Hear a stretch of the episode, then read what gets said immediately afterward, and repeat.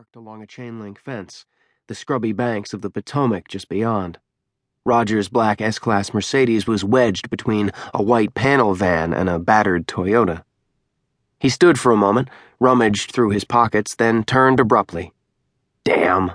Left the keys back in the restaurant. She grunted, annoyed but not wanting to make a big deal out of it.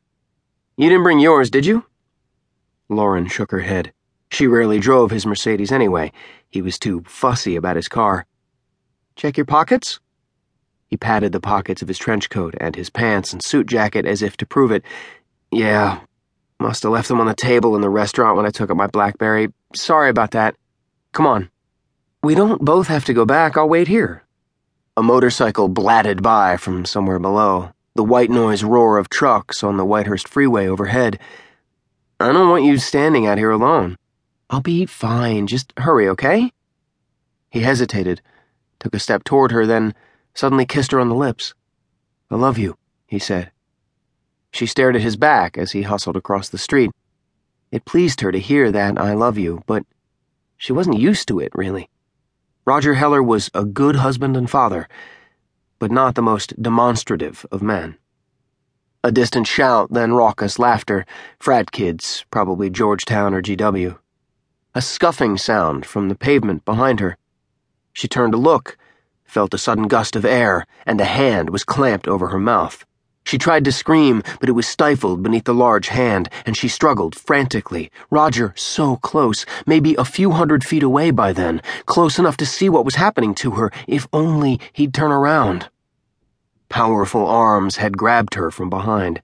She needed to get Roger's attention, but he obviously couldn't hear anything at that distance, the scuffling masked by the traffic sounds. Turn around, damn it, she thought. Good God, please turn around. Roger! she screamed, but it came out a pathetic mewl. She smelled some kind of cheap cologne mixed with stale cigarette smoke. She tried to twist her body around, to wrench free, but her arms were trapped pinioned against the sides of her body, and she felt something cold and hard at her temple, and she heard a click. And then something struck the side of her head, a jagged lightning bolt of pain piercing her eyes.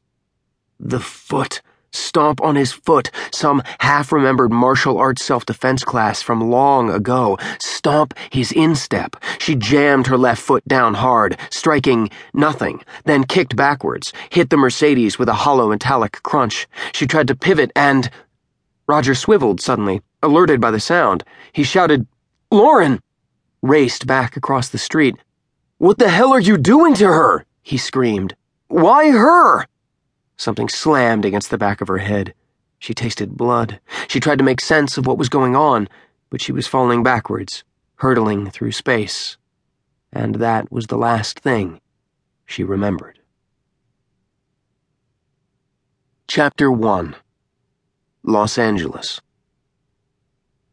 It was a dark and stormy night.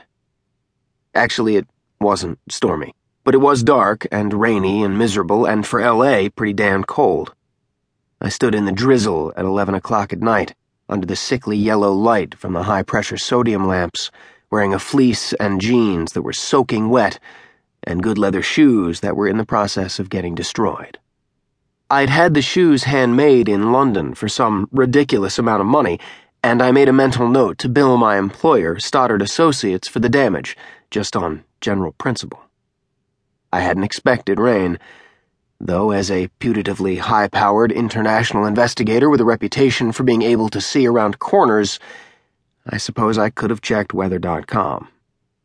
That's the one, the man standing next to me grunted, pointing at a jet parked a few hundred feet away. He was wearing a long yellow rain slicker with a hood. He hadn't offered me one back in the office, and his face was concealed by shadows. All I could see was his bristly white mustache. Elwood Sawyer was the corporate security director of Argonne Express Cargo, a competitor of DHL and FedEx, though a lot smaller. He wasn't happy to see me, but I couldn't blame him. I didn't want to be here myself.